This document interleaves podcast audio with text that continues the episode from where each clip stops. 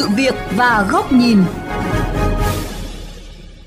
Thưa các bạn, sức khỏe tâm thần là mức độ hạnh phúc về mặt cảm xúc, tâm lý và xã hội của con người. Việt Nam có khoảng 15 triệu người gặp các vấn đề về sức khỏe tâm thần, tương đương 14,9% dân số. Theo nghiên cứu mới nhất của UNICEF thực hiện năm 2022, cứ 5 thiếu niên ở Việt Nam có một người gặp vấn đề sức khỏe tâm thần, có nhu cầu sử dụng các dịch vụ chăm sóc sức khỏe tâm thần.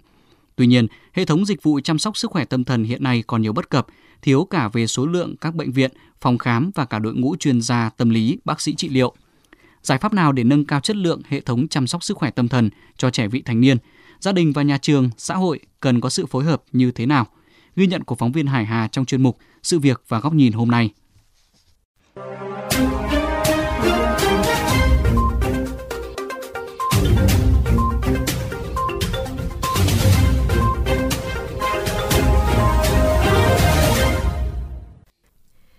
Chuẩn bị thi kết thúc học kỳ 2 lớp 11, một nam sinh ở quận Ba Đình, Hà Nội bất ngờ yêu cầu mẹ cho gặp chuyên gia tâm lý khẩn cấp.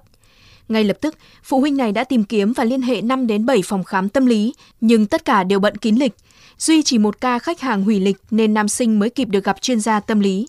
Những vấn đề nam sinh gặp phải là áp lực của kỳ thi đại học, sự thất bại trong mối quan hệ tình cảm và sự kỳ vọng của cha mẹ đã khiến em mất ngủ nhiều đêm. Qua kết quả thực hiện test, nam sinh có dấu hiệu của trầm cảm và có hành vi làm hại bản thân. Những trường hợp như trên gặp khá nhiều tại các phòng khám tâm lý, nhất là giai đoạn trước và chuẩn bị kỳ thi cuối cấp do những áp lực từ học tập, bạn bè. Em Mỹ Linh hiện đang học lớp 12 trú tại quận Thanh Xuân chia sẻ. Cấp 3 ấy thì là đa số là áp lực từ bạn bè nhiều hơn tại vì đấy là bạn bè có những chứng chỉ IELTS thì mọi người sẽ có cái điểm ờ, thi tiếng Anh mọi người đổi luôn ấy thì lúc đấy mọi người sẽ được 9 10 luôn chứ không phải mất công ôn khoảng thời gian dài như mình. Theo thông tin từ bệnh viện Tâm thần Thành phố Hồ Chí Minh, 9 tháng đầu năm 2023, bệnh viện ghi nhận 180.000 lượt bệnh nhân đến khám. Trung bình mỗi ngày bệnh viện tiếp nhận từ 100 đến 150 trẻ em đến khám, trong đó trẻ bị rối loạn và stress, lo âu chiếm khoảng 20%. Bác sĩ chuyên khoa 2 Trần Duy Tâm, Phó Chủ tịch Liên tri hội Tâm thần Thành phố Hồ Chí Minh cho biết, số lượng trẻ em đến khám sức khỏe tâm thần có xu hướng tăng, tập trung vào một số nhóm như sau.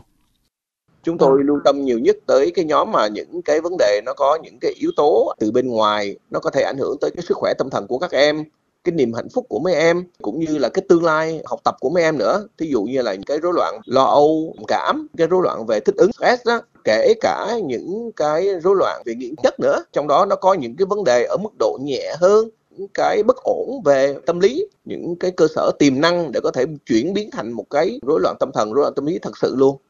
Bác sĩ Nguyễn Trọng An, nguyên Phó Cục trưởng Cục Bảo vệ Trẻ Em Bộ Lao động Thương binh Xã hội cho rằng, hiện nay hệ thống chăm sóc sức khỏe thể chất của Việt Nam đã hoàn thiện và phát triển tới 12.000 xã phường, nhưng lại chưa quan tâm đúng mức đến các giải pháp chăm sóc sức khỏe tâm thần mặc dù chúng ta có chương trình quốc gia, có chính sách quốc gia, rồi là có bệnh viện tâm thần, rồi có khoa thần kinh, khoa tâm bệnh ở trong các bệnh viện, nhưng chúng ta mới chỉ quan tâm đến có hai vấn đề. Đó là vấn đề động kinh và vấn đề tâm thần phân liệt. Nhưng còn vấn đề dối nhiễu tâm trí ở trẻ em, tức là bắt đầu có biểu hiện vấn đề sức khỏe tâm thần. Từ trong những đứa bé còn đang bú mẹ rồi là đến đến tuổi mẫu giáo học trò ở trong gia đình trong cộng đồng thì chúng ta chưa quan tâm đúng mức chính vì thế cho nên vấn đề rối loạn sức khỏe tâm thần hiện nay ở Việt Nam là vấn đề báo động Kết quả nghiên cứu về sức khỏe tâm thần và tâm lý xã hội của trẻ em và thanh thiếu niên tại một số tỉnh và thành phố của Việt Nam của UNICEF thực hiện năm 2022, trong số 402 em được tham gia khảo sát, có tới 21,7% trẻ vị thành niên có vấn đề sức khỏe tâm thần trong 12 tháng qua, trong đó 3,3% trẻ bị rối loạn tâm thần. Tuy nhiên, chỉ có 8,4% trẻ vị thành niên có vấn đề về sức khỏe tâm thần đã tiếp cận các dịch vụ hỗ trợ hoặc tư vấn cho các vấn đề về cảm xúc và hành vi và chỉ có 5,1% cha mẹ biết được con họ cần có sự giúp đỡ đối với các vấn đề cảm xúc và hành vi.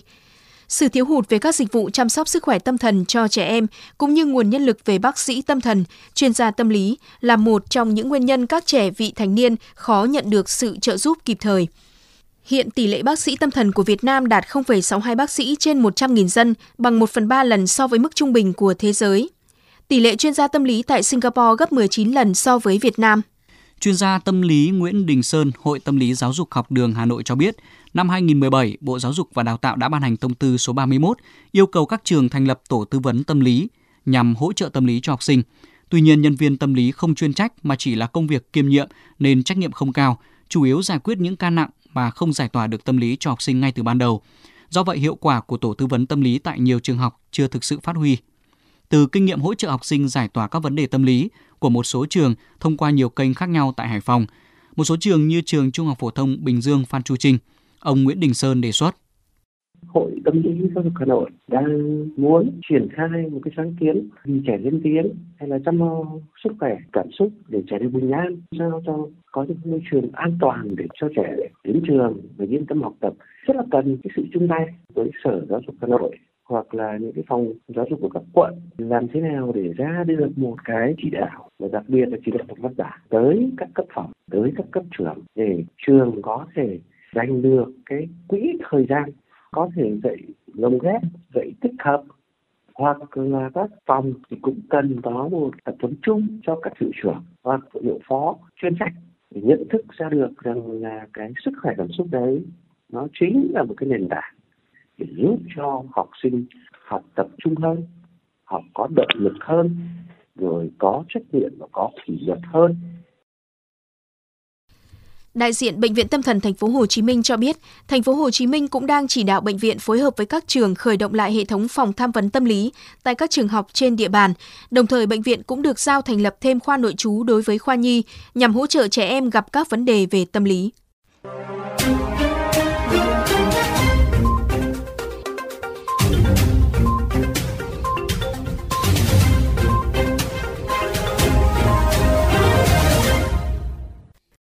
Thưa quý vị và các bạn, sự mất kết nối giữa cha mẹ với con cái, mất kết nối giữa giáo viên và học sinh cùng bạn bè với nhau khiến trẻ không biết chia sẻ, tìm kiếm sự giúp đỡ khi gặp vấn đề về sức khỏe tâm thần. Do vậy, duy trì sự kết nối, lắng nghe những tâm tư cảm xúc của trẻ là cách để giúp trẻ vị thành niên có thể vượt qua được những cú sốc trong giai đoạn khủng hoảng. Đây cũng là góc nhìn mà kênh VOV Giao thông đề cập qua bình luận có nhan đề Sự lắng nghe của cha mẹ quyết định sự trưởng thành của con trẻ. Thưa quý vị và các bạn, trẻ vị thành niên từ 10 đến 19 tuổi chiếm 14,3% dân số Việt Nam. Những rối loạn tâm thần ở tuổi vị thành niên nếu không được điều trị hoặc chưa được điều trị đúng cách có thể gây ra những hệ quả bất lợi suốt cuộc đời, gây gánh nặng cho ngành y tế và xã hội. Do vậy, cần những giải pháp quyết liệt từ phía chính phủ, các bộ, ngành, chính quyền địa phương, nhà trường và gia đình đối với chăm sóc sức khỏe tâm thần cho thanh thiếu niên. Thời gian qua, Việt Nam đã có những nỗ lực nhằm tăng cường khả năng tiếp cận các dịch vụ sức khỏe tâm thần năm 2020, Thủ tướng Chính phủ đã ban hành quyết định 1929 phê duyệt chương trình trợ giúp xã hội và phục hồi chức năng cho người tâm thần, trẻ em tự kỷ và người dối nhiễu tâm trí dựa vào cộng đồng giai đoạn 2021-2030. Năm 2022, Chính phủ đã ban hành quyết định 155 phê duyệt kế hoạch quốc gia phòng chống bệnh không lây nhiễm và rối loạn sức khỏe tâm thần giai đoạn 2022-2025 Tuy nhiên hiện nay, các chương trình kế hoạch vẫn trọng tâm vào một số bệnh nặng như tâm thần phân liệt, trầm cảm, chứng tự kỷ mà chưa quan tâm đến các rối loạn phổ biến khác ở vị thành niên. Trong khi đó, việc cung ứng các dịch vụ chăm sóc sức khỏe tâm thần thuộc thẩm quyền của ba bộ, gồm Bộ Y tế, Bộ Lao động, Thương binh và Xã hội và Bộ Giáo dục. Do vậy, thời gian tới, chính phủ cần hoàn thiện hệ thống chính sách và pháp luật, bổ sung thêm những chính sách đặc thù trong tư vấn tâm lý và sức khỏe tâm thần cho trẻ em và thanh thiếu niên, đồng thời ban hành những hướng dẫn và quy định rõ ràng về trách nhiệm của các bộ liên quan. Với nhu cầu khám và điều trị các vấn đề sức khỏe tâm thần nói chung và trẻ vị thành niên ngày càng cao, chính phủ cũng cần xây dựng kế hoạch chuẩn bị về nguồn cung nhân lực và cơ sở hạ tầng phục vụ cho công tác chăm sóc sức khỏe tâm thần cho trẻ. Tăng cường đào tạo phát triển đội ngũ y tế, từ điều dưỡng đến bác sĩ, đào tạo thêm các bác sĩ tâm thần và chuyên gia tâm lý để hỗ trợ trẻ em và trẻ vị thành niên.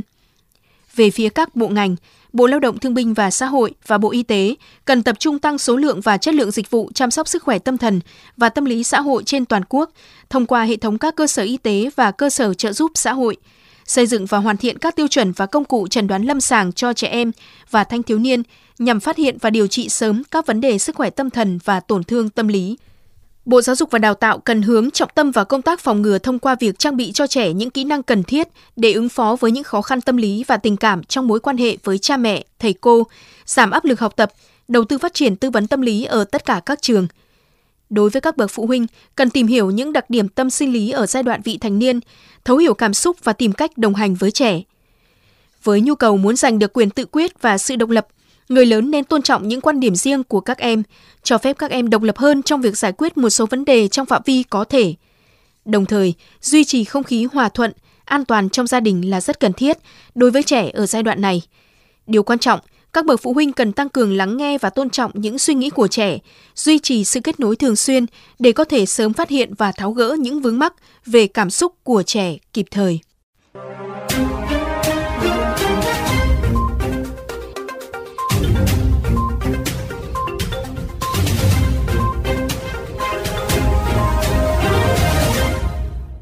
Chuyên mục sự việc và góc nhìn với chủ đề Sức khỏe tâm thần trẻ em, những áp lực vô hình xin được khép lại. Quý vị và các bạn có thể lắng nghe lại nội dung này trên vovgiao thông.vn qua ứng dụng Spotify và các nền tảng podcast. Chào tạm biệt và hẹn gặp lại quý vị trong các chuyên mục tiếp theo.